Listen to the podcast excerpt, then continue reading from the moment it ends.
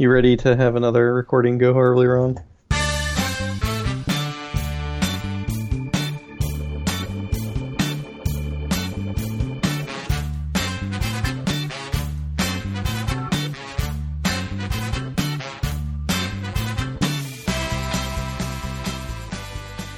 Evening, everyone. This is Monday, October 3rd, 2016, and this is episode 25, take two of Do for a Win, the Atlantic City and Casino Biz podcast. I am your host, Kyle Askin, and with me, as always, is Craig Stone.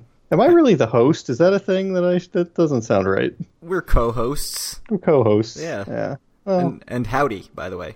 Yeah, that's right. So, uh, for the longtime listeners, I guess there were a couple of things that were a bit different there. First, um, I said this is take two of episode 25. We actually recorded this Friday night, September 30th, and my MP3, my Skype recorder, actually ate the episode and said it was 66 hours long. And while it was a long episode, it wasn't quite that long, and it was horribly garbled and totally unusable. So here we are back at it again, trying to get it right.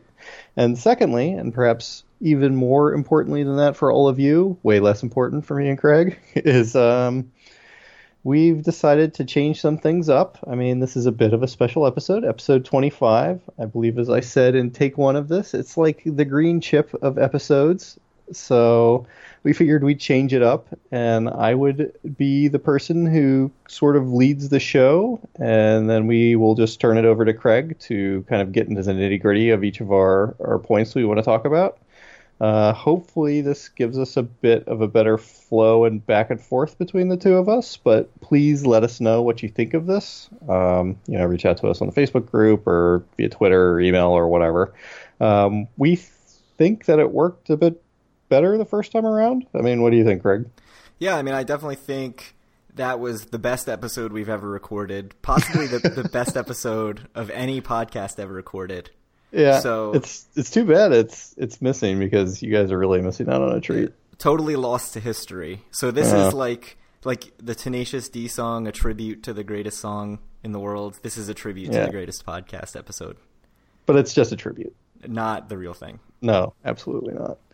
So, uh, more pertinent for you, Craig, who do you think is going to win tomorrow night? Uh, for those of you who don't know, Craig is a gigantic Orioles fan, and I'm at least a, you know, the Orioles are my baseball team if I would call myself a baseball fan. So I would say I'm in my default sports mode, which is cautiously optimistic but also terrified.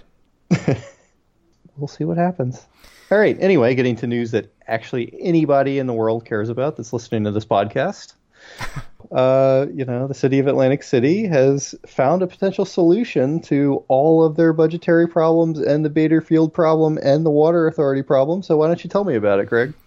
Sure. Uh, so the note that I have about this is that the city is trying some weird shit with the municipal utility, and I think that kind of sums it up. I mean, not with any detail, but really, the city has has announced that the water authority has agreed to buy Bader Field for a hundred million dollars. So, if that comes as a shock to you, a congratulations on following mundane news, but also b it should come as a shock to you because it's totally ridiculous.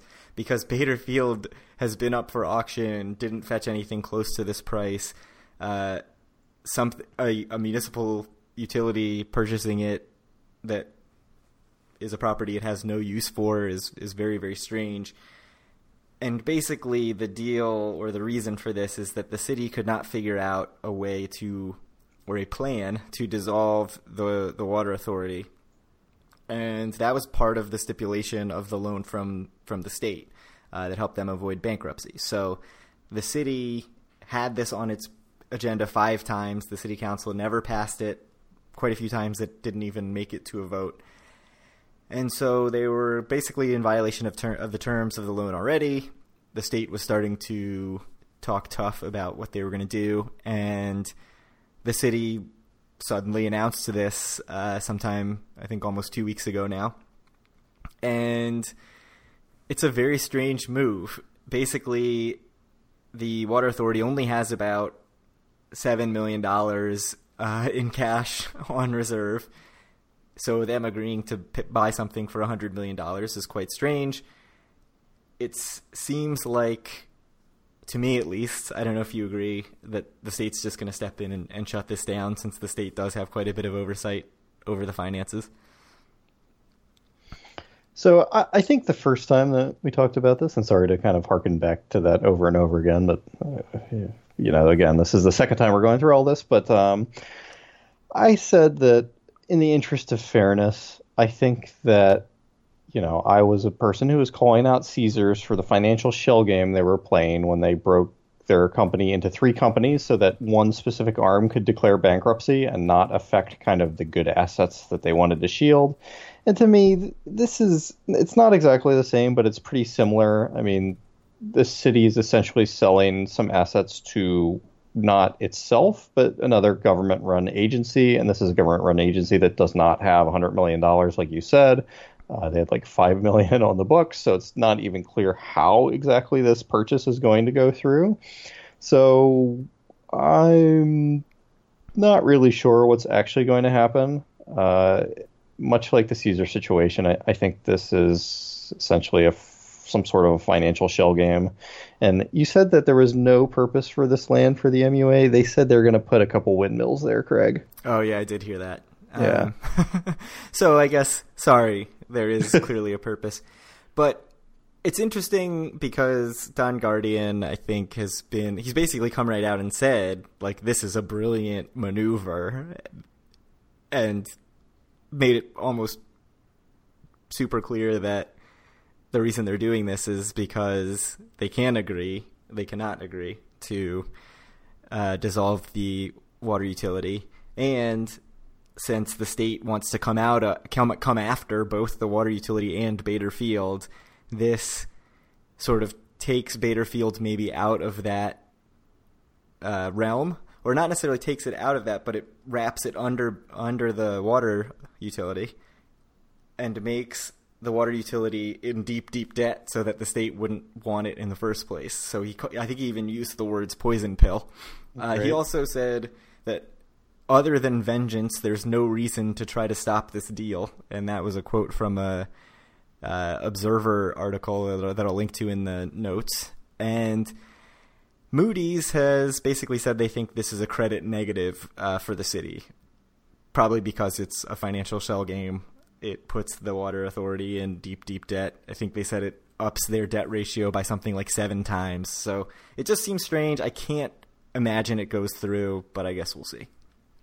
We will see, as I've said over and over again. We'll actually see when something actually happens. So we still haven't gotten there yet. All right, so uh, another piece of big city slash state news that has come out is that the lobby that was working to get the North Jersey casinos approved in the referendum uh, this November has officially ceased operations for this election cycle. Correct? Do you want to talk a little bit more about that? Yeah. So Our Turn NJ, which was really the one marketing arm or organization, I guess, that was trying to drum up support for the referendum that's going to be on the November ballot for North Jersey casinos has decided that it's just not worth their money anymore to campaign. They were really totally outspent by the the anti group, which were several uh, marketing groups or whatever these organizations are called that really were hammering their message home. And this group is run by two developers. Uh, Paul Fireman, who, who, I think wants to open something in Jersey City, and Jeff Gurl. I have no idea if I'm saying that wrong, right, if it's Gural or whatever, but who is at the Meadowlands racetrack, uh, who allegedly was going to partner with Hard Rock to open a casino there if they got the license. So they were partnering up and, and basically said the polls are going the wrong direction. We're spending money on this, and at this point, it's just not worth it anymore. And so the quote, he says, the data speaks for itself. The current political climate in New Jersey and voters' concerns about the lack of details relating to the effort have proved overwhelming. And I think that really just sums it up entirely. Like the voters seem to be against it. The details just don't seem to be there from the state at all as far as what the tax rate's going to be. We don't even have that established. Uh, where the money's going to go. There's been a bunch of vague stuff from this Our Turn NJ group about senior citizens programs, which is the same uh, argument that Atlantic City used in the late 70s, in 1978 when they passed it. So it was almost like they just ripped it right out of the playbook and said, oh, this will work again. Old people vote. but there were no specifics at all, and I think that totally doomed them. And it seems like they're realizing that now. Uh, I have to say, one of my, and this is totally off topic, but one of my pet peeves is when government agencies say you have to pass a bill because that's what we're going to use to get funding for whatever education, senior citizens, whatever, you know, demographic or whatever cause they think is going to really help curry them votes. When, I mean, it's just like completely ridiculous that that a state or that any government would say this because they have control of their budget. So saying that this one revenue source is going to be the only way we can we can fund you know senior citizens or all of the revenue from this is going to go to senior citizens i just has always struck me as ridiculous i mean they say the same thing about all the state lotteries they're like you can't get rid of the lottery that funds education yeah, and who's against education? You, Maryland, I think, used that very successfully to get casino gambling passed, and then to get oh. it expanded. Is just say, oh, all this money. Do you want your taxes raised to fund education, yeah. or do you want to have gambling to fund education? Do you do you hate education? You can't vote against this if you don't. So, yeah, it, it rubs me the wrong way. Anyway, like you said, I think for this specific uh, campaign or this specific bit of news. Uh, the polls are or were trending the wrong way. I read that it was that the latest polls were double digits that it was going to not be passed. So I, I, I probably saw the writing on the wall and just decided to to shut it down and come back in two years and try again. Yeah, I think the latest Stockton poll was over sixty percent uh, against, which the polls have bounced around a surprising amount, which is kind of strange. One of the things that I just want to touch on really quickly is that uh, the press release about this suspension of the campaign mentions just kind of very near the end as almost a throwaway comment even knowing that an out of country gaming company that sends New Jerseyans gaming dollars to Malaysia is funding opposition ads does not have an impact. Uh, that is a very strange thing to throw in here because it's the most compelling argument I've heard made as far as a campaign strategy, and I never heard that argument made at any point. So here you had this sort of bullet in the chamber that you never fired at any point, and the, and the Malaysian group is obviously Genting Group that runs Resorts World, uh, at, that is in Queens in New York City, and yeah, they're a Malaysian casino company. I'm assuming a decent amount of New Jersey people go there, although I don't really know. It is a huge pain to get to Queens from New Jersey.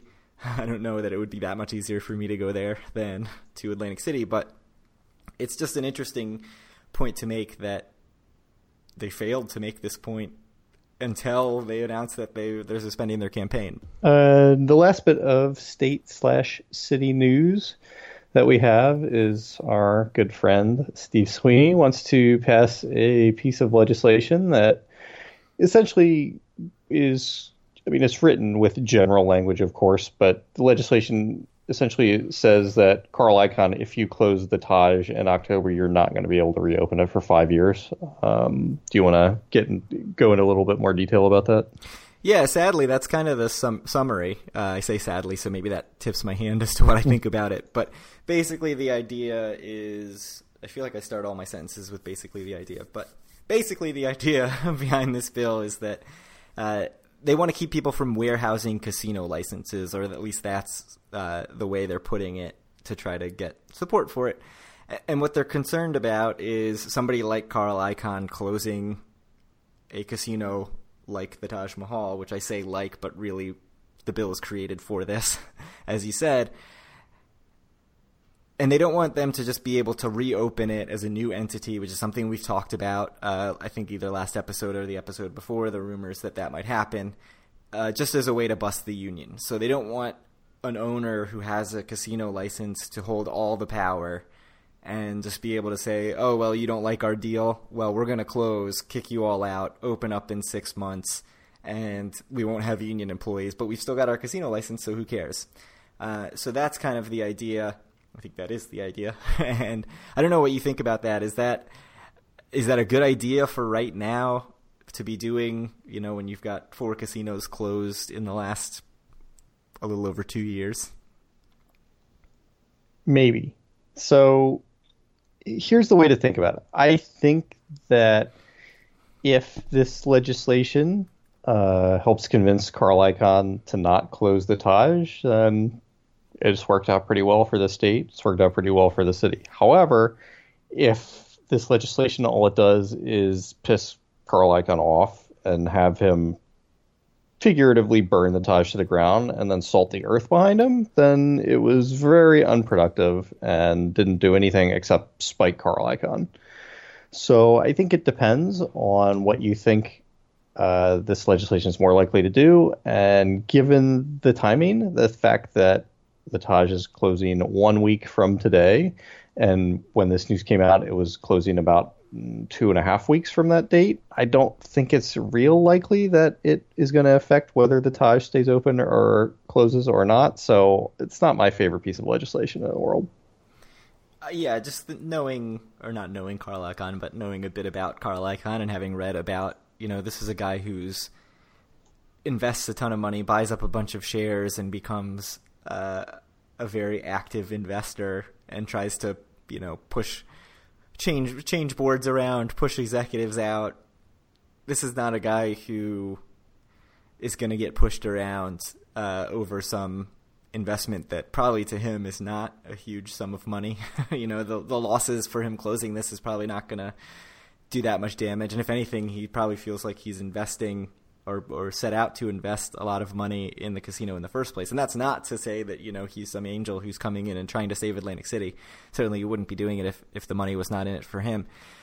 But I just can't imagine that this is going to do anything but piss him off. And if this passes and says, okay, you can't open the Taj for five years, the best case scenario, I think, is that he sells it, which I don't know. I mean, there's so many closed casinos you're basically asking somebody to find a buyer in a very difficult situation. And the worst case scenario is he just says, "Oh yeah, well screw you. I'm going to sit on this thing for 5 years and you're just not going to have a casino." And to me with Atlantic City in the position it's in now, you want and the state the state budget sucks. you want gambling revenue coming in, and a closed property doesn't help that, especially when it's going to be the fifth closed property uh, in the last couple of years. So I, I just don't think it's a good idea. I'm totally with you on that. Right, and it's not only that, but Carl Icahn has turned down many offers, or at least a couple offers that we know about, to sell Trump Plaza, and it's taken him forever to sell some of his other properties he has in Las Vegas, like uh, the Fontainebleau. I believe he is still the owner of. Is that right, Craig? Yeah, I'm pretty sure he's at least heavily involved. So I, I don't know if this is going to have the effect that the state government is hoping that it's going to have, but we'll see. I mean, has this actually been passed? I haven't seen anything about it, so.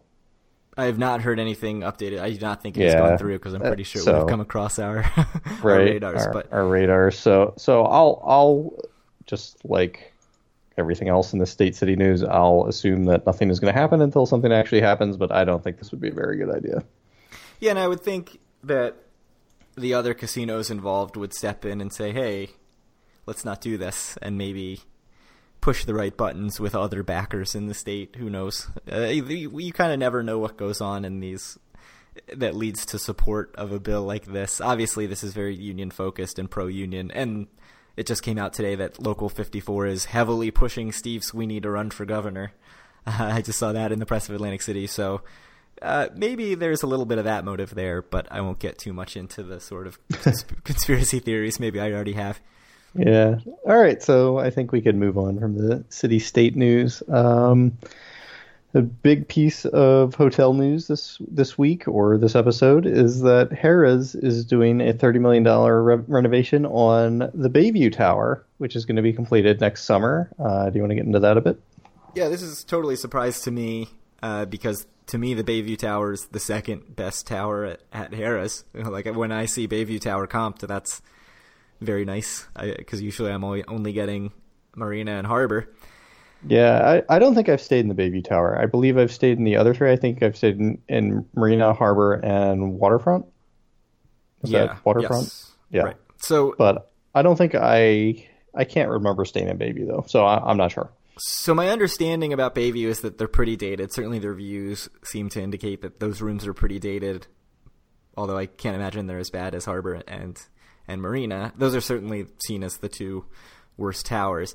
So the press release that Harrah's put out, or that Caesars put out about this, says that the rooms will boast approximately 600 feet of space.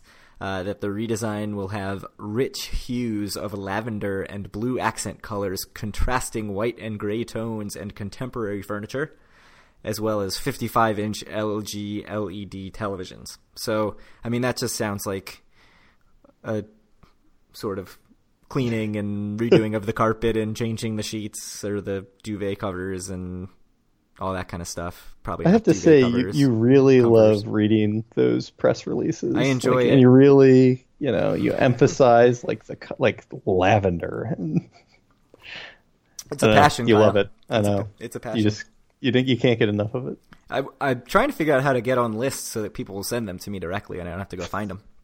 I would love to read those things all day. Uh, probably if we put more content out at Do for a Win, and these companies thought that we would just run their press release, that we would get all the press releases we could handle.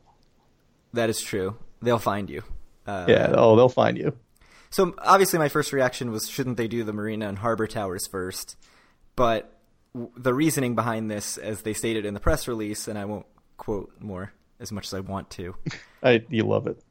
Is that the Bay, Bayview rooms are really close to the new Waterfront Conference Center. And so clearly they're making a move to try to get conferences in. They will probably put the hotel blocks for conferences in the Bayview Tower once it's renovated. And so they feel like this does more for their bottom line than making the worst towers nicer. They figure, let's make sure the conference people are satisfied. Uh, this is actually part of a $200 million investment into Caesars Atlantic City properties. Other future plans include upgrades to the pool after dark, which I know we take advantage of quite frequently, and by that I mean never. Um, although we do go sit out at that donut shop and drink our frozen drinks over there.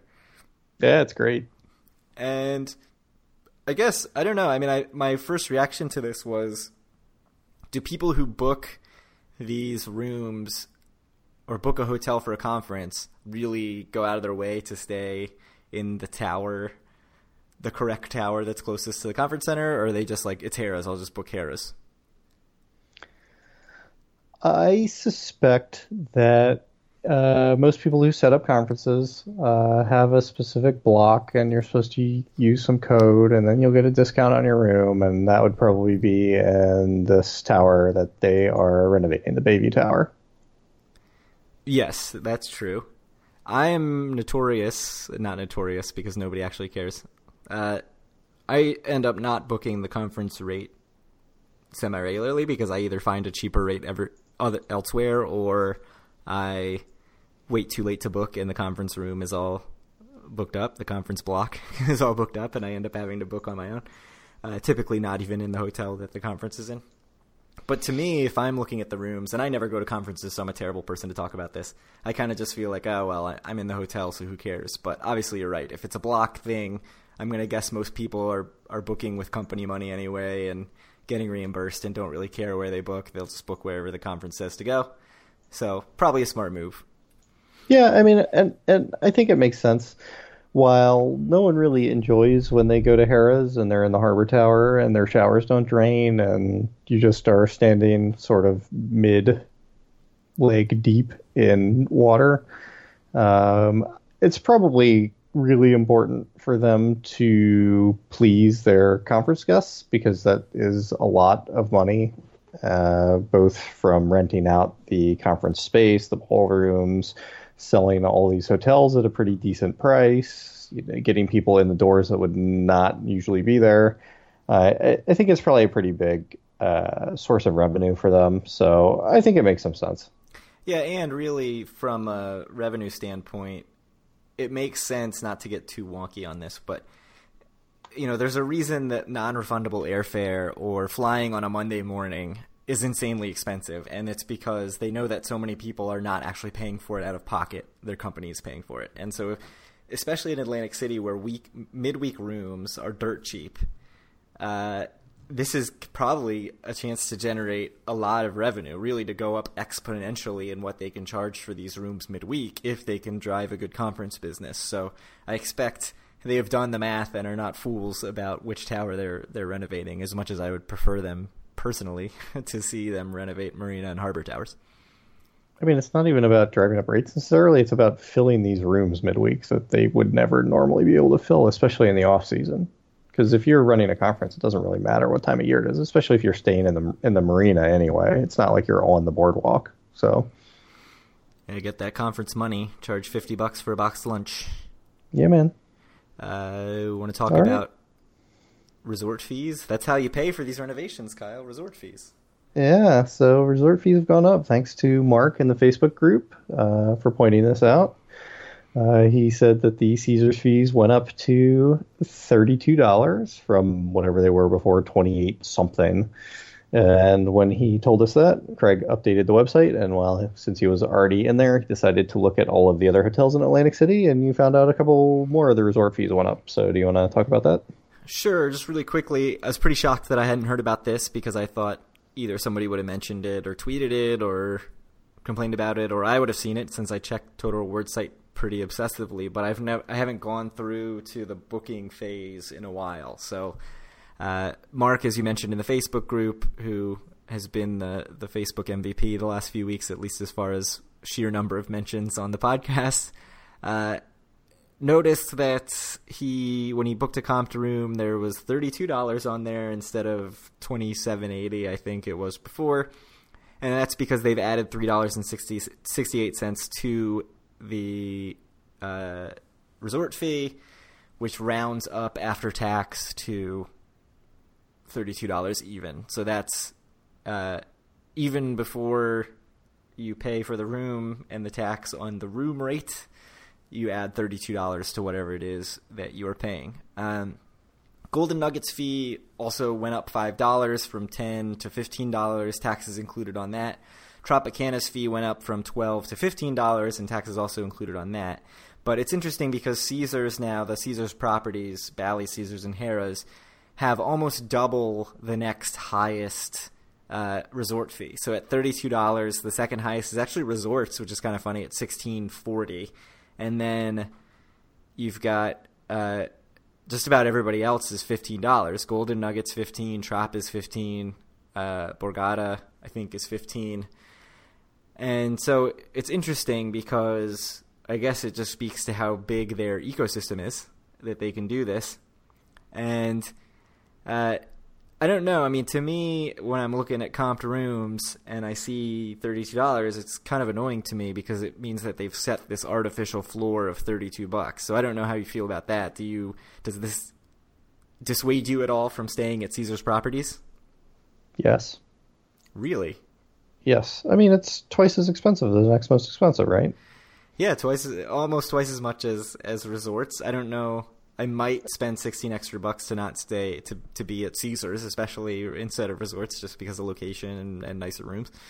Uh, right, but but still, it's not like. Well, I guess Caesars is, other than Borg, it probably is the nicest casino in Atlantic City, but it's just it's completely excessive and for me it's like if you are going to stay there and if you just don't care what the resort fee is then you're just encouraging everyone else to raise their resort fees. So i will try to make it a point to not stay in caesars. Unless yeah. unless craig unless you get your founder's card and then we don't pay the resort fee. Right. So the uh, whatever the math is on whether the founder's card is worth it or not, which we talked about in yeah. in episode twenty three with Eric, just got a add, little bit sixty four dollars to it just just from this trip coming up. Yeah, I mean it's interesting. I think what annoys me about it is the idea that it sets this floor where midweek, you know, the fact when I'm getting a free room, it's because they cannot give the room away. Like I'm such a low roller that if I'm getting it for free, it means that they will not fill the casino. There's no way it's going to happen. And so now, instead of getting me in to gamble and really enticing me to come, they're saying, well, you can come, but you're going to have to pay $32. And at this point, if I'm going midweek, I'm getting comps at resorts, I'm getting comps at Borgata. And, and why in the world would I pay $32 to stay at a Caesars property when I can pay $15 to stay at Borgata? It doesn't make any sense. No, it doesn't make sense. And basically, I don't think you should. Yeah, I don't think anybody should. So unless you just really, really love Caesars, in which case you've probably figured out some way to get around this fee in the first place, mm-hmm. uh, then yeah, I mean, if this bothers you, certainly just take your money elsewhere. So if you don't mind, let's let's take a quick non sequitur away from this, just to remind people that we are doing a Do for the Win meetup on Friday, November 4th at 7.30 at the Wild Wild West. Uh, definitely let us know if you're going to be there. But uh, you're planning on going Friday through Sunday, correct, Craig? Yes. I'm probably going to go Thursday through Saturday. So the question is, where should I stay Thursday night? Should I stay just somewhere totally separate and weird compared to where I'm going to stay Friday night, which I assume will be, you know, close to all of you guys? Should I try something new out? Should I look at non-casino properties? What what should I do? I don't know why you'd look at non-casino properties, especially if a casino property is going to be free, which it is on a Thursday. Which it is because it's thir- Thursday night, and I mean, I'd almost guarantee that you're getting that Thursday night comped at Borgata because I'm pretty sure I am. Mm, I last time I checked, it was fifty nine dollars. Mm, I would check again because I just got an email today and it was it was comped for me. So I would check it because I bet oh. you it's comped. Uh, well, I'll have to check. And if in that case, Borgata just done. Stay Borg. Yeah. Uh, otherwise, I don't know. Like if I guess see what the rate is. It's something like Golden Nugget might be interesting. I don't know. Like that's a place that we just haven't spent much time. I know you're not really a fan, so maybe that's not a good suggestion. yeah, I don't think I'd stay there. I mean, I, I always get resorts and and trop free as well, so that is an option. How about the inn at the Irish pub? That is true. I could do it. That would be quintessentially Atlantic City, like pre casino even, and you'd have a story to tell. I would have a story to tell. Well, anyway, we could we can figure that out later. I just wanted to bring that up. I'm trying to figure out where what I want to do and where I want to stay for for my portion of the trip. So yeah. anyway, let's let's move on uh, to actually what I think is probably the biggest piece of news that came out uh, in this episode is that the Revel now has a new name, and unfortunately for Mike C, it's not the Pearl. So do you want to tell us what the new name is and how Glenn Straub came up with it? Sure. I mean, it should have been the Pearl. I'll say that. Uh, the one they came up with is 10, and I don't think it was Glenn Straub who came up with it. This actually got posted in a press release from Robert Landino, who's a Connecticut developer who's actually rumored a couple months ago to be in talks with Glenn Straub, and the next day, uh, the press of Atlantic City, I think, asked, and Glenn Straub was like, "I've never even heard of Robert Landino." And then they pressed him a little more, and he's like, "Oh yeah, okay, yeah, he's one of many people we're talking to." And then here he is giving out a press release saying that he's the CEO of the management team, and they've signed a 25-year lease, and it's going to be 10, and it's got this Infinity logo, and they've brought in Alan Greenstein, who's the former Revel CFO, is also going to be the CFO of 10. And the Twitter response was not particularly good. So, what's your feeling on 10 and the logo? First, uh, the first thing that confuses me is that they're bringing back anyone from the Revel executive team that just blows my mind. I know it's the CFO. I know that he doesn't have much to say about how they ran the casino or anything like that. But personally, I don't know if I would go near anyone on that executive team if I'm reopening the Revel, considering what an unmitigated disaster that was. I don't know if you have thoughts on that. Yeah, I was really surprised by that also because I would think they would want to do everything they could to distance themselves. I mean, again, CFO is not somebody who's making huge property wide decisions, I would think. but, and by all accounts, it was never any financial issues or anything that got Revel in trouble. It was the actual operation of the casino. Oh yeah, it was. I mean, the, there's a laundry list of things, but marketing, operation, design, yeah. elevators not going to the casino floor for the hotel. right. So, anyway, about the the ten and the logo, I think they're they are awful. I mean, I think that it's a pretty terrible name. I think that the Pearl, as an example, would be a much better name. I don't. Why is it called Ten if the logo is infinity? I mean, it just it doesn't make sense on so many levels. It's quite weird, um, and certainly, you know, people made a lot of jokes about it on Twitter already.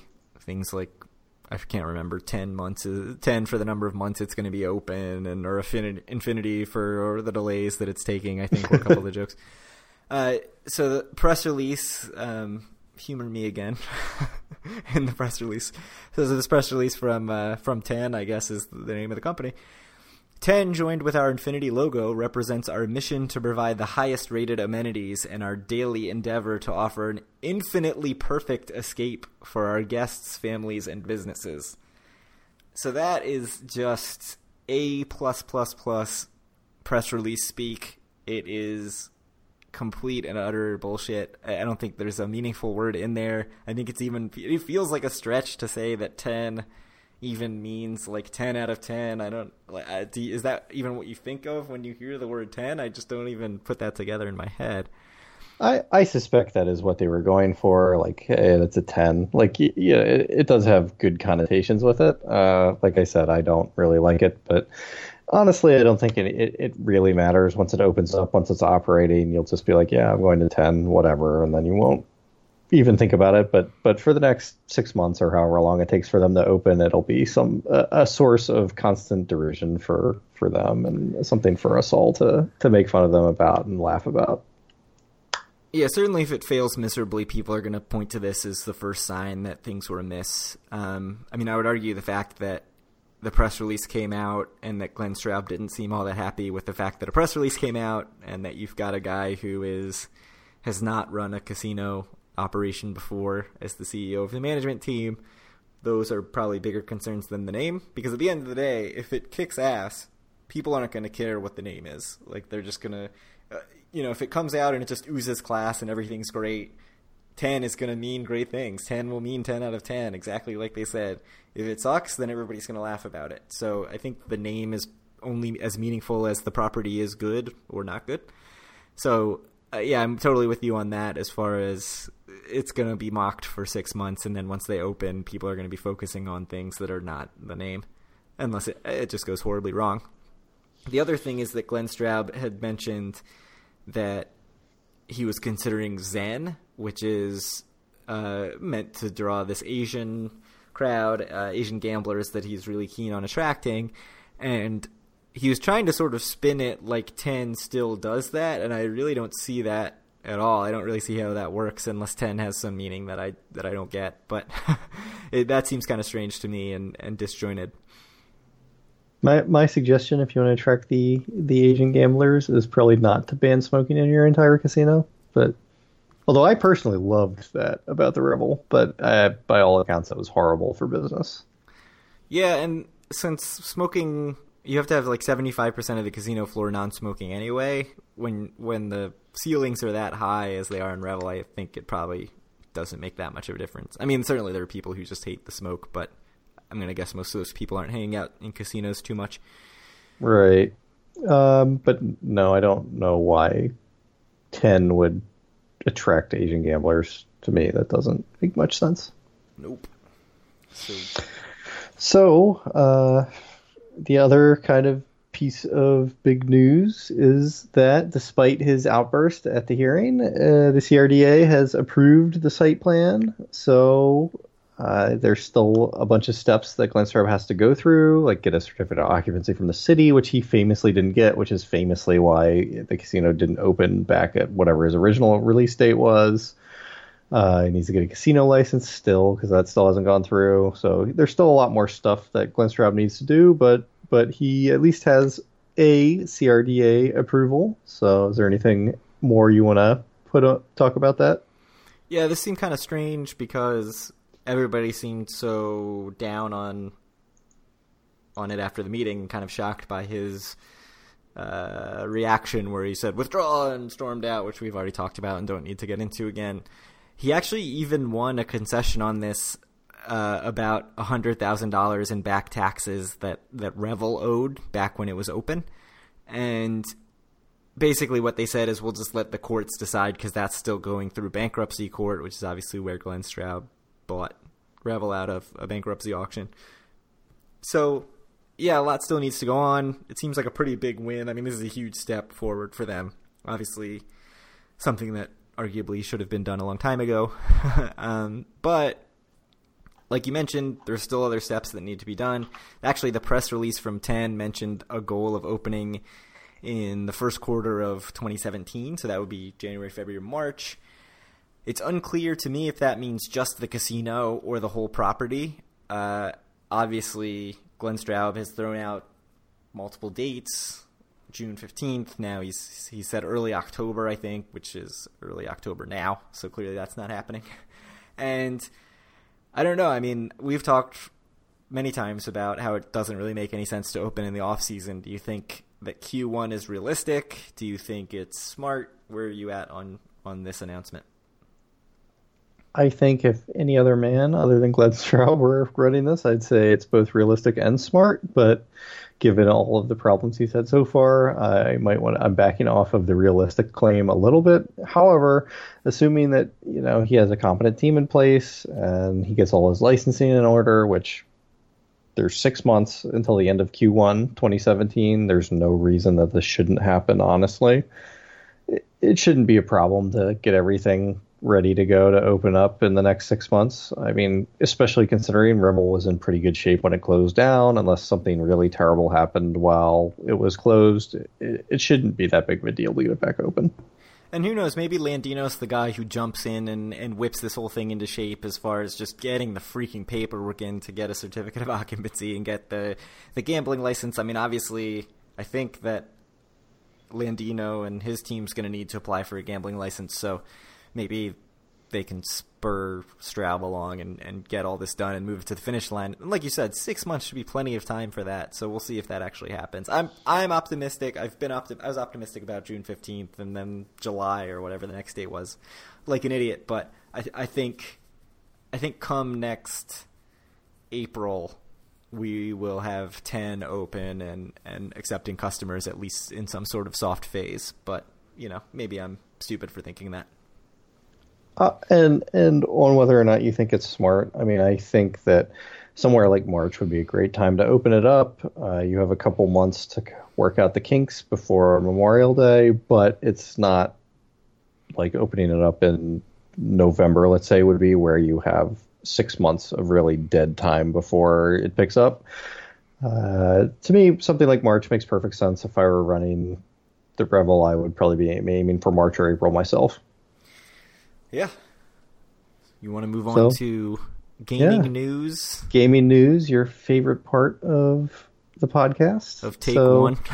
uh, yes, your favorite part of Take One, and also going to be your favorite part of Take Two. So, first, uh, you as you posted in the Facebook group, Skill Based Gaming is coming to Atlantic City this year.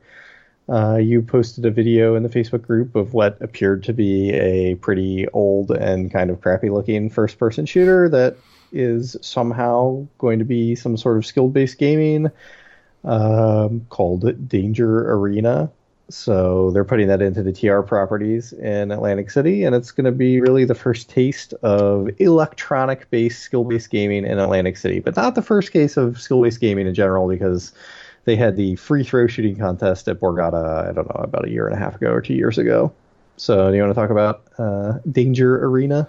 Sure, and obviously poker, also skill-based gaming. Um, That's true, but it's it's not, Craig. That's a game of chance. Uh, is it? So, uh, I mean, officially it is. It's, it's still pending uh, the Division of Gaming Enforcement approval in the state of New Jersey. So, obviously, nothing's a slam dunk yet, but uh, interesting to see Mark Meltzer, who is at Edge Vegas, Edge E D G E Vegas on Twitter, was at the Global Gaming Expo in Vegas and posted a short video, very very short video of this Danger Arena game. It was not at all what I was expecting. I think when I was picturing skill based gaming, I was picturing a standard slot machine and then a bonus game where you do something that can affect your bonus payout, like the skee ball slots. Uh, basically, you know, obviously the skee ball slots had a big notice when you got to the bonus game where you actually played skee ball. It said your results in skee ball do not affect the payout in the bonus game. So just sort of saying, well, now it does. That would be a great sort of skill based game in my mind. This seems to be basically you are playing against a couple other players in this first person shooter, and how you do against them is going to affect how you and how everybody else gets paid out. So it's kind of interesting because it feels very different than what I was expecting. The plan is for three of these uh, triple unit carousels at Caesars, so like three machines around kind of this triangle pattern, I guess.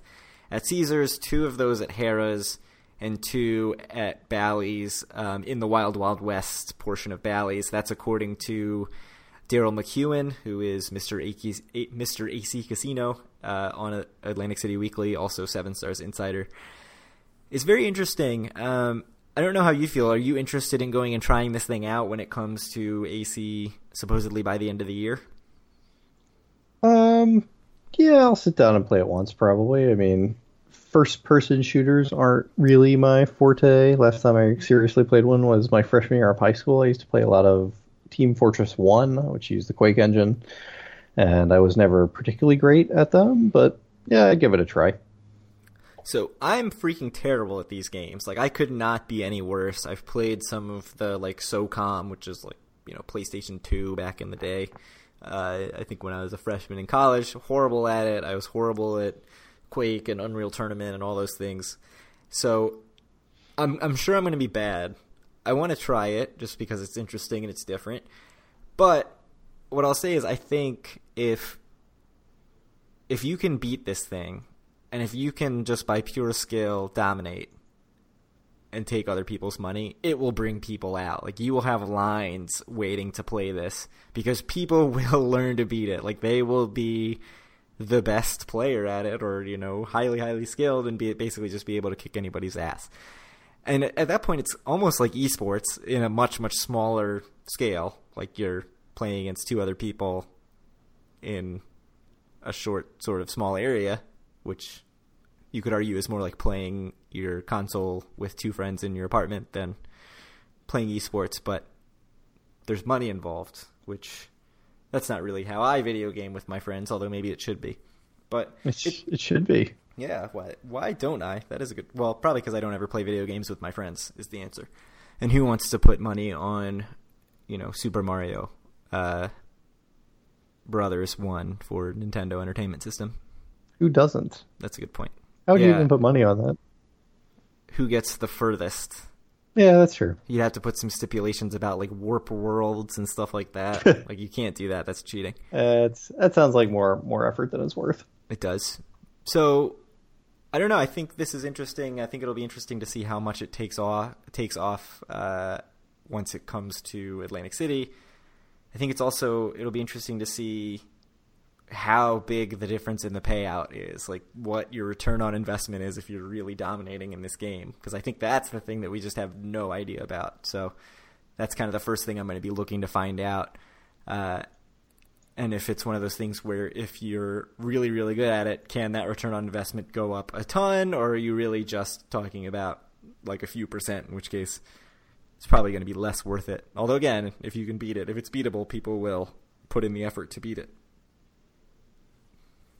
Yeah, I mean, of course, if you incentivize people getting good, of course, people who are naturally good at it will come and play and work at it and be able to beat most other people that kind of come up to the console and give it a shot. And so there probably is money to be made there. I think the thing I equated it to is kind of like, let's say it were a fighting game like Street Fighter or, or Killer Instinct, not that anyone's played Killer Instinct in 20 years, but uh, Mortal Kombat, Marvel vs. Capcom, whatever. I mean, it's the same thing. If I walk up to a random arcade cabinet, I'm just going to get smoked by whoever's already there because they've played so much more than me and they're more naturally talented than me. So it, it might kind of be like that, and it might really make the first time of most of the people who go up and play it not very fun, but we'll see how it works. I'm interested to see it. Yeah, and, and that's kind of a problem, right? Like if it totally scares people off, if you if you know go in knowing that you're just going to get your ass kicked and lose your money in a few minutes, like that's not going to be good for the long term success of the game. I mean, sort of in the way that Daily Fantasy has had this problem where new people come in and just lose, lose, lose, lose, lose, and then they're out of money because they're sharks who are just sucking up all these matchups against scrappy players and kind of seeking that out and who have so much data and all that stuff. That's a conversation for another day. But I'm interested to see because I think this is the you know, obviously this is a big mission to try to attract a younger generation that's not interested in slot machines. I think if it's done right, it will do that. I'm personally more interested in something like a sort of Mario Kart style, simpler, not shooting people in the face kind of game. I mean, I've I've gone to Barcade, which is a big sort of bar that is an arcade. The name is pretty self-explanatory, and they've got like Daytona machines, and it's awesome because you sit down with three other people, people and you play this racing game. And typically, you know, it's a bar, so it's not three other people who have been playing this game nonstop and just dominate. And so that's really fun. But if you're just going in and you have no chance, that's less fun. Which now we've said, I think, several different ways. so I don't know if you want to move on to other sort of millennial uh, gaming that's meant to attract this young generation that I guess we're technically a part of. You mean like Shaq Jack, your new favorite thing to ever do in a casino? Well, I've never done it, but I'm interested. How does it compare to Royal Derby, Craig? Is it already moved past Royal Derby for your number one, even though you've never done it? Uh, no, no, no. Because I know so you... that I, I, know that I want to go back and play Royal Derby. I do not know that I'll play this. I could play this once and I'll never want to go back again. That's possible. But you sounded pretty excited about it. Yeah, and everything I've read about it makes me more excited. Just just dive in. I'm not going to slow you down. Sure. So this so Shaq Jack is a stadium set it, set up blackjack, which there's already stadium blackjack and stadium gaming in uh, Mohegan Sun in Connecticut, Palazzo in Las Vegas, the Sands in Bethlehem, Pennsylvania. Shaq Jack is already at Parx Casino in Bensalem, Pennsylvania. So this is not necessarily something that's totally new, although it's it's new to Tropicana. And there's actually uh, just today, I think Tropicana posted their first ever podcast, the Tropcast, that was all about Shaq Jack. So if you want to listen to a quick 20 minute podcast about Shaq Jack, you can hear the explanation. They actually have uh, dynamic gaming systems, uh, people from that company who is the developer of the game on to talk about it. And so Shaq Jack basically is video blackjack but with a live dealer. Like you're sitting in a video terminal but there's a live dealer in the casino actually dealing cards. And the general manager of Tropicana, Steve Callender, says Shaq Jack makes it possible for new or casual players to play blackjack without the intimidation of sitting at a communal table with a dealer and experienced players. Uh, he also says serious players will be happy because they don't have to worry about noobs coming in and screwing up your hand. That's not a direct quote. Uh, the previous one was. And Stupid noobs just sitting at third base, hitting twelves against two and stuff like that, just wrecking you. Yeah, wrecking you, definitely hurt, only hurting you, never ever. Only ever hurting you. you, never helping them, even though it's actually basic strategy, but still wrecking you.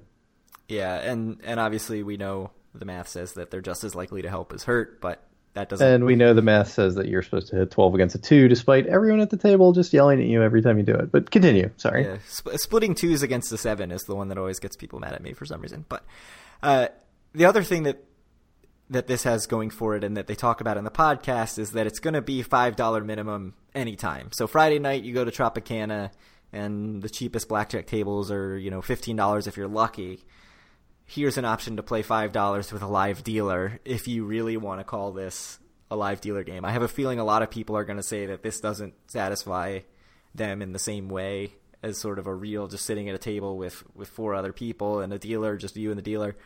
Um, obviously, they're trying to bridge that gap because, um, and they even straight out mentioned like there's distrust of the standard video terminal where there's like a woman with a some kind of low cut top on trying to entice you to come play crappy six five blackjack at a video at a video machine. Uh, there's distrust of sort of oh well if I lose it's because the machine knew what I had, which is you know obviously that's not how it works. These things are highly regulated, but the interesting thing to me about this game is not that it's stadium gaming. Um, and it's some new concept. It's more the idea of how this game is dealt in a different way that makes it so that a bunch of people can play the same hand and have different results where they are not affecting. Like it's not like you're voting on a hand and saying, "Oh, well, 51% want to hit, so the other 49% are screwed." Like that's not how it works. So, let me explain how it works. You've got a bunch of terminals. Every terminal has a video screen that's like eye level and a touch screen that's down, you know, by your hands. There's a dealer somewhere in the casino. They mentioned on the podcast on the Tropcast today that the dealer could actually be, you know, elsewhere in the casino, but I don't think that's probably the way that most people are going to want to play it. They're going to want to be in the same room as the dealer and be able to at least see the dealer that they're standing there and not like locked in some closet. So the dealer is there with a continuous shuffler. The table looks for the most part like a blackjack table. There's a three it's a three seat basically blackjack table, although nobody's sitting there. And the dealer deals it out just like a normal hand. They have an up card and a hole card. They show three three hands, two cards for each hand. When you're sitting at one of the terminals before the the deal starts, you select which hand you want to play. And so the video actually puts a little Shaq Jack icon over the other two so you don't see them, you're only looking at your hand. So you get your two cards, the dealer gets their up card and their hole card. They're actually scanned in real time and show up digitally on your touchpad as well. And so to this point, it's just totally a normal blackjack game. What's interesting is how it changes from here because obviously they want 100 people to be able to play a hand at once. And at, so at this point, you say, do you want to hit or stand? A bunch of people can be making the same decision on the same hand as you. And the dealer now deals from the deck into what is called a hit box, I think, is what they call it. So on the video, or on the table, you see this hit box off to the right, and that's where the dealer deals the cards. If you've chosen to stand, that card goes to the dealer, assuming the dealer does not have like you know hard 17 or higher and is in a stand hand anyway. If you've chosen to hit, the card comes to you, and so it's scanning that digitally, and so everybody's terminal knows what their hand is. So basically, depending on what you've chosen, the next card that goes into the hitbox either goes to you or to the dealer, or is actually meaningless. Like the hand could be totally over if you've stand if you've said to stand and the dealer said to stand, or if the dealer's busted. They could still be dealing cards because other people in the game still need cards, but that's how you can get hundreds or thousands or really infinite people playing the same hand and having it not uh, actually matter for other people who are playing the same hand. So it's really interesting to me, just sort of from a game design standpoint.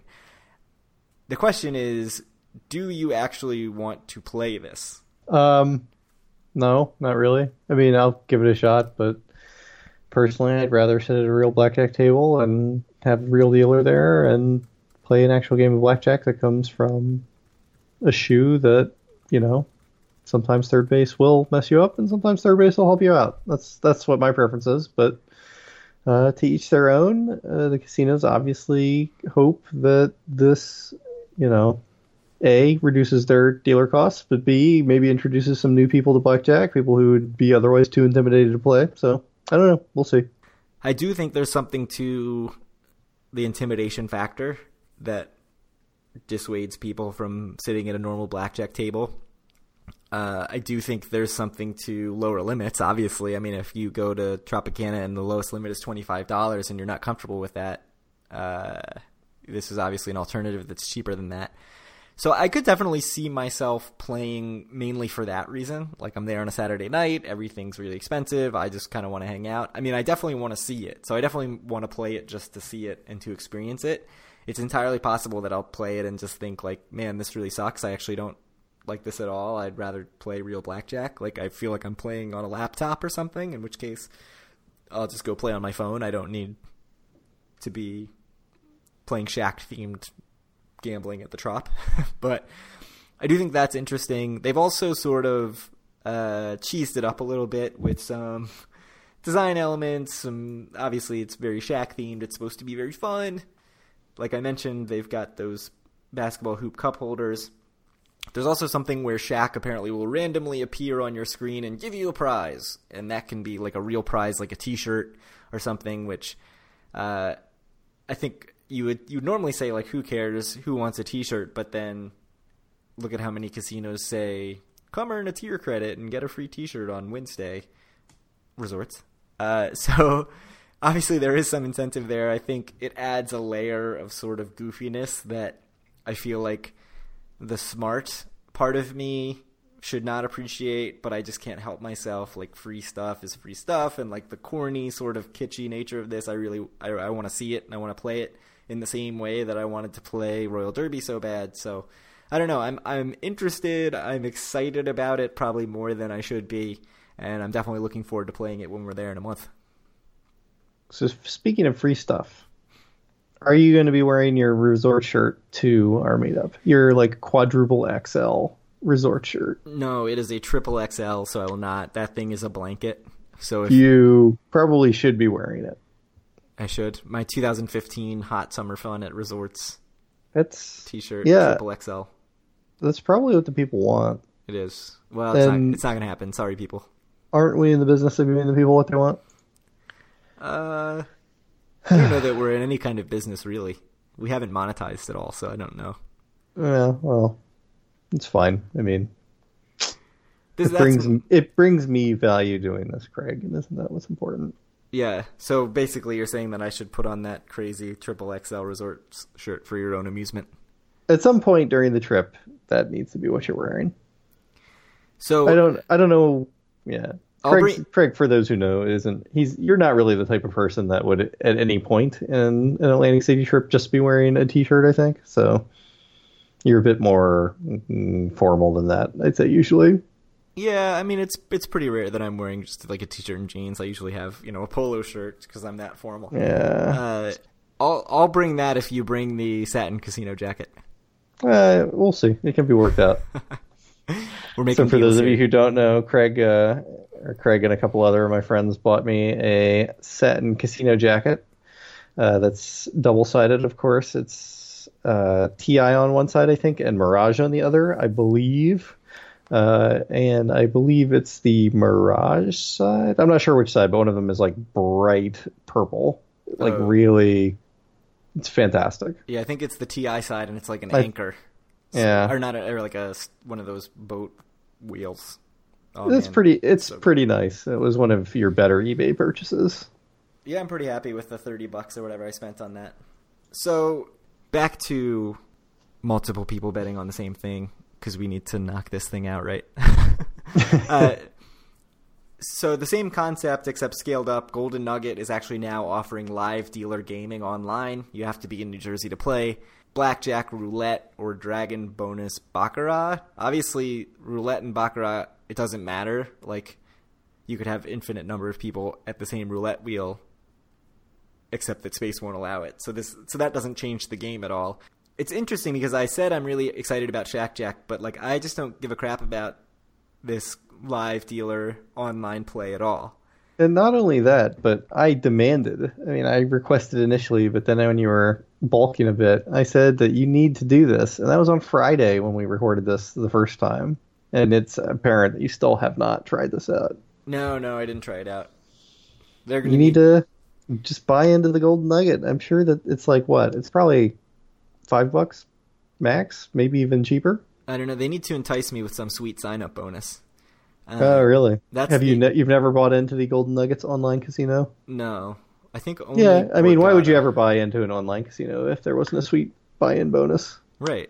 I mean, we Yeah. we came up in the age of video poker where everybody was giving you some Oh yeah, stupid bonus that was that you had to. that was our our heyday was the the golden age of, of video poker when we were or in college. Not, not video poker, but Uh, yeah, online poker. I think we both just misspoke there. Online poker. Yeah, Uh, sort of. You know. 2002 to 2005 was really uh, a heyday for that. So, well, all right, we'll we'll keep waiting. I'm sure there's probably actually a free version you can play because you're in the state. Although Well, I'm not not 100 Live percent on that. Not with Yeah, live dealer, I'm sure. Probably true. They're not going to be paying someone to deal Damn. to some idiot who's just using fun chips. Anyway, I have I personally have nothing further to say about either Shaq Jack or, or Golden Nugget. Do you have anything that you want to say I mean, about? Just that But- I I don't well- mistrust the machine, so I'd rather I'm fine just playing digital blackjack instead of de- live dealer blackjack if I'm on my iPad anyway. Uh, I personally wouldn't do either. I mean, yeah, it's not for it's, me, it's just burning through your cash for one thing. right. The thing with playing a game that's like so, it's like so low variance, just with a machine. It's just like you're going to lose money, right? Like you're, it's going to just be a slow drain on your bank account. At least with the slot machine, you can hit a jackpot or something, and like, okay, so maybe something interesting could happen. And like, yeah, on a blackjack, you could go on like a run or whatever, but it's there's just no, there would be no joy in sitting down at a machine and, and playing electronic blackjack for me. So I don't know. I think there's there's something to at least doing live dealer online because I, I think I'd prefer that, but uh, I'm not sure. Yeah, I mean, at the very least, I'll say it's exciting to talk about these kind of innovations, whether it's the live dealer online or the Shaq Jack or the, the first person shooter skill based gaming, just because it's something different and it's cool to see these casinos try to do different things rather than just say, oh, well, you're going to resorts, here's an offer for $20 match play. Like, you know, just marketing and trying to shuffle people to different casinos in the same who are already going to Atlantic City anyway to actually try to do something. I think this might bring some people to Atlantic City. Maybe that's overly optimistic, but you know, it'll just be cool to see some different interesting stuff. Yeah, I mean, I suppose. I mean, I wouldn't call live dealer online blackjack an innovation. I mean, it's been around for a while. I know I've seen it many years ago just when I was bigger into sports betting, and most of those places also had casinos, and and you know I never really played in the actual casino, but I know that they actually had live dealers for their their blackjack games, and I don't even think that's like one to a hundred like you're talking about now. I think like you could actually get a seat, and it's like you're playing the hand or whatever. All right, are we ready to move on to the close? Yeah, let's do it. So I think let's... we cut about 15 minutes off of this thing from from take one. Yeah, it's not bad. So, as I said in the middle of the episode, uh, if you are interested in either meeting the two of us, unlikely, or you know Eric, who we've had on as a guest, or anyone else that that listens, much more likely, uh, th- please. Neil was on the latest episode of uh, You Can Bet on That, by the way, as a caller. Yeah, I I, I did hear that. Actually, a couple people uh, that are in our Facebook group, I believe, were on two episodes ago, HY, and that uh, I don't remember the guy's name, but he has a Nationals logo as his Facebook icon, Carl. Um, if but, you want to meet either the two of us or any of our far more interesting listeners, uh, please come to the Mountain Bar in the Wild Wild West Friday, November fourth at seven thirty. There was actually uh, some talk about it in the Facebook group was building today, so it actually seems like there may be more people there than we initially thought. So that's great. Just quick over under. How many people do you think are going to be there? Ten. Uh, I'm going to go with the over. Over. Ooh, yeah. Optimistic. I mean, just like with us and our friends, it's going to be like. Oh, I wasn't including us and our friends. Oh. So like fifteen. Oh. I'd say that's. I don't know. Is that overly optimistic? I'd... Yeah, I might take the under, but we'll see. I think it's going to be a packed house. They're not even yeah, going to be able to fit us, fit us in the mountain bar. We're just going to totally take that place over. No, so anyway, it should be a good time. The last meetup was a really great time. Uh, I know that uh, at least most of the gang that was there last time will be there again, and it sounds like a bunch of newer listeners and newer Facebook group members are going to be there. So should be fun. Friday, November fourth, seven thirty at the Mountain Bar. Uh, let us know Facebook or Twitter or email if you're going to be there or not. If you think that all of the conversations that we've had uh, that came from a post on the Facebook group sound interesting, please join our Facebook group at facebook.com slash group slash do for a win or just search for do for a win on Facebook. Uh, I've said this before, but I'm going to say it again. Uh, the Facebook group is really fantastic. It's where I get a lot of my news on Atlantic City, which is great because it's like you guys are doing my work for me, and I love that. Uh, but but seriously, the conversation is super great. I mean, we don't really have problems with, uh, you know, let's say we don't have problematic conversations. I haven't had to go in a single time and tell someone to knock it off or delete a bunch of posts or anything like that. Follow us at doforawin.com for our podcasts or to see all of our other content, which we post very sporadically. Uh, you can find our podcast on iTunes, Stitcher, Google Play. Search for Do for a Win or just for Atlantic City, and we'll be up near the top. Uh, you can send a message to Craig either at Do for a Win on Twitter or to do for a win at gmail.com. Uh, is there anything you want to say before we? Oh, I said I was going to say something before we we stopped, but I forgot. So to uh, HY, uh, he had a bit of feedback in the Facebook group about how I waffle sometimes when Craig asks me a direct question and I neither say yes or no to it. I just say I don't know or we will have to see. Um, you're probably right, and I probably do do that a bit more than I should. And while I think that it's important to not pretend to have all of the information at your fingertips or to know everything, uh, especially in this age of, you know, we're going through the election now, and that's what I think people as a whole want from the candidates is for them to act like they know everything or want from their pundits, whether it be political pundits on the right or the left. Uh, I don't think that's ever going to be my style. I'm probably going to be a bit more thoughtful about things. I think a bit of intellectual humility and admitting that you don't know is good. But I will try to be better when Craig asks me a question. I will try to answer with uh, a yes or a no if it's a yes or a no question, and I won't say I don't know or we will have to see. So I think you were correct, HY. So I'm sorry about that, and I will try to do better. And to Mike C, who I think was worried that I might go too far, I don't think you have to worry about that. I just don't think it's my personality to become uh, this sort of pundit, which I I mentioned. Uh, what do you have to say, Greg? Well, somebody has to balance me out when I'm sitting here talking out of my ass for 20 minutes. So I appreciate that you uh, can can be the calm person, and and when I am just acting like I have all the answers at my fingertips, you will tell me that I'm uh, flat out wrong, such as with the union conversation that we had last episode. I don't actually think you do that. I'd actually say I don't think you do that at all. But well, I, I'll try harder then. And uh, for those of you who don't know, the Tropicana released their first podcast today, all about Shaq Jack. So if Craig's 30 minute talk about Shaq Jack, his monologue didn't inspire you enough, and you need more, please listen to the Tropicana's podcast about it as well. And you can get 20 more minutes of Shaq Jack content, which I know is exactly what you want. Yeah, and then after the meetup, we can all go to play Shaq Jack. I'm sure Kyle's on board.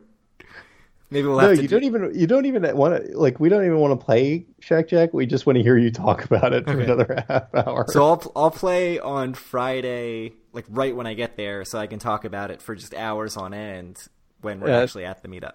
Yeah, it's gonna be great. I think that's a good plan. So anyway, as I mentioned at the beginning of the episode, we did switch it up a little bit. I I'm trying out the host, which I think the benefits are it keeps me a bit more involved in the conversation. Um, and it helps even out the amount that we talk a little bit, though I, suppose, I suspect it's still not 50 50. So let us know how you think it went.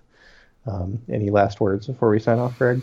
No, just good luck at the casinos if you're heading out sometime before we talk to you again.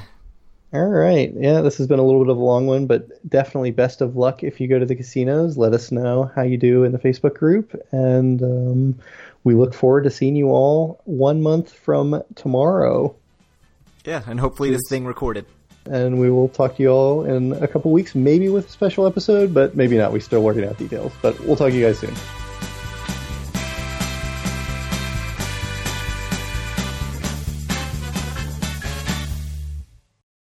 You you take your 45 minutes of Shaq Jack and you yeah. like it.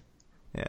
It's good Sit for down. you. It builds character. Sit down and put those headphones back in. I'm not talking about Shaq Jack.